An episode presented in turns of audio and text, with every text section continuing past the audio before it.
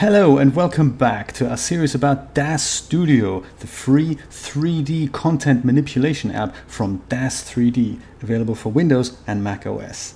In this episode, we're talking about what happens when DAZ Studio or any of its components needs to be updated. How do we handle that?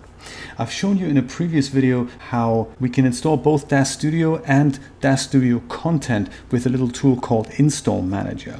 And there will come the point, and it happened to me today, so I thought I'd better show you this and take the opportunity to put it on tape. What happens when there's an update available for both DAZ Studio as well as Install Manager as well as content you have installed? Well, let's do this. I'm going to launch, I'm on my Mac here, by the way, and I'm going to launch my Install Manager. And when this window appears, then usually what we do is we just hit the start button to log into my account. But what may happen on occasion is that DAZ have updated Install Manager itself, in which case we can see a message like this. An update for Install Manager has been detected. And what they're saying is that without this update to Install Manager applied, I won't be able to update either DAZ Studio or any of my content.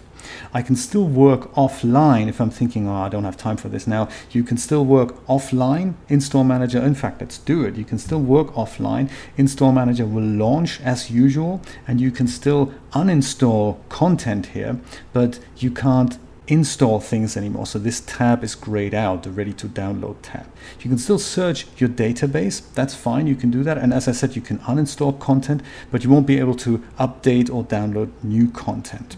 So to do that, you either have to then quit Install Manager and relaunch it, and then you get the option again to install the update automatically, or you press this little icon here. And if you do that, then uh, that dialog gets triggered manually, and in that case, you can say update.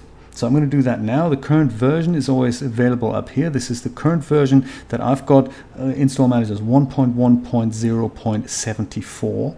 And I believe on my Windows system it's updated already. So I'm going to hit update and we'll see what happens.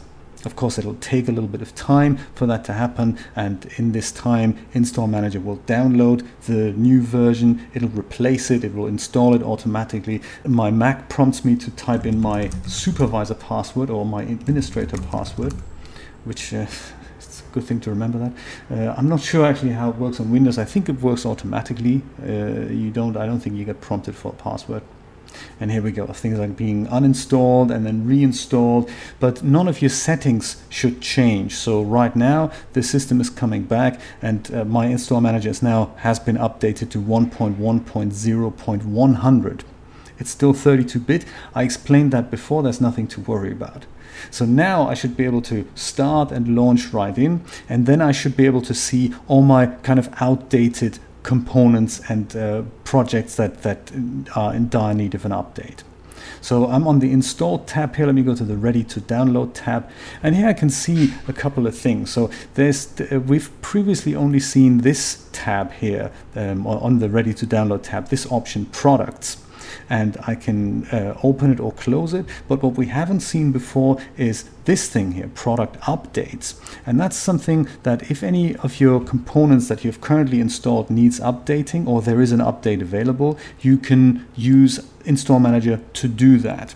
And in my case, I don't see that DAZ Studio itself has been updated, but I do see that both the public beta and the publishing build, the two channels we also talked about, they have an update. So right now, the public is allowed to test DAZ Studio 4.11 and published artists are, are allowed to test an even higher version. It's still DAZ Studio 4.11, but it'll be something else after that. So they usually have 4.10.0.95 or whatever. And those numbers after the 0.11 or 0.10 respectively, they increase. And the higher the build number, the later the build is, and the more bug fixes and features are inherent in that build.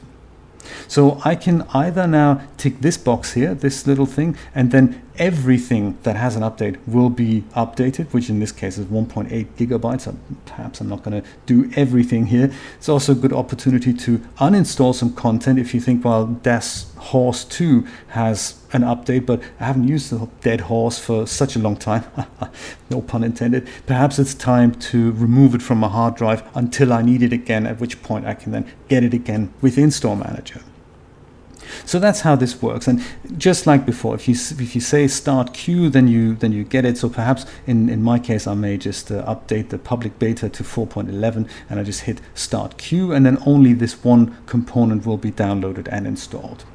Just like we said before, install after download will take care of that. And then here under the ready to install thing, um, the ready to install thing, the tab, the, the palette, whatever you want to call it, this little tick box here, delete package once installed, will remove it as soon as it is installed, but it won't remove any of the actual information that has been downloaded so the version information is still there and uh, install manager can still tell when another component needs to be updated and it checks regularly every time you open it that was it for updates for DAZ Studio as well as content with Install Manager. Join me in the next video. Um, and if you like this video, then of course, please share it with friends, family, and total strangers. If you feel generous, you can support me on Patreon. That would be awesome.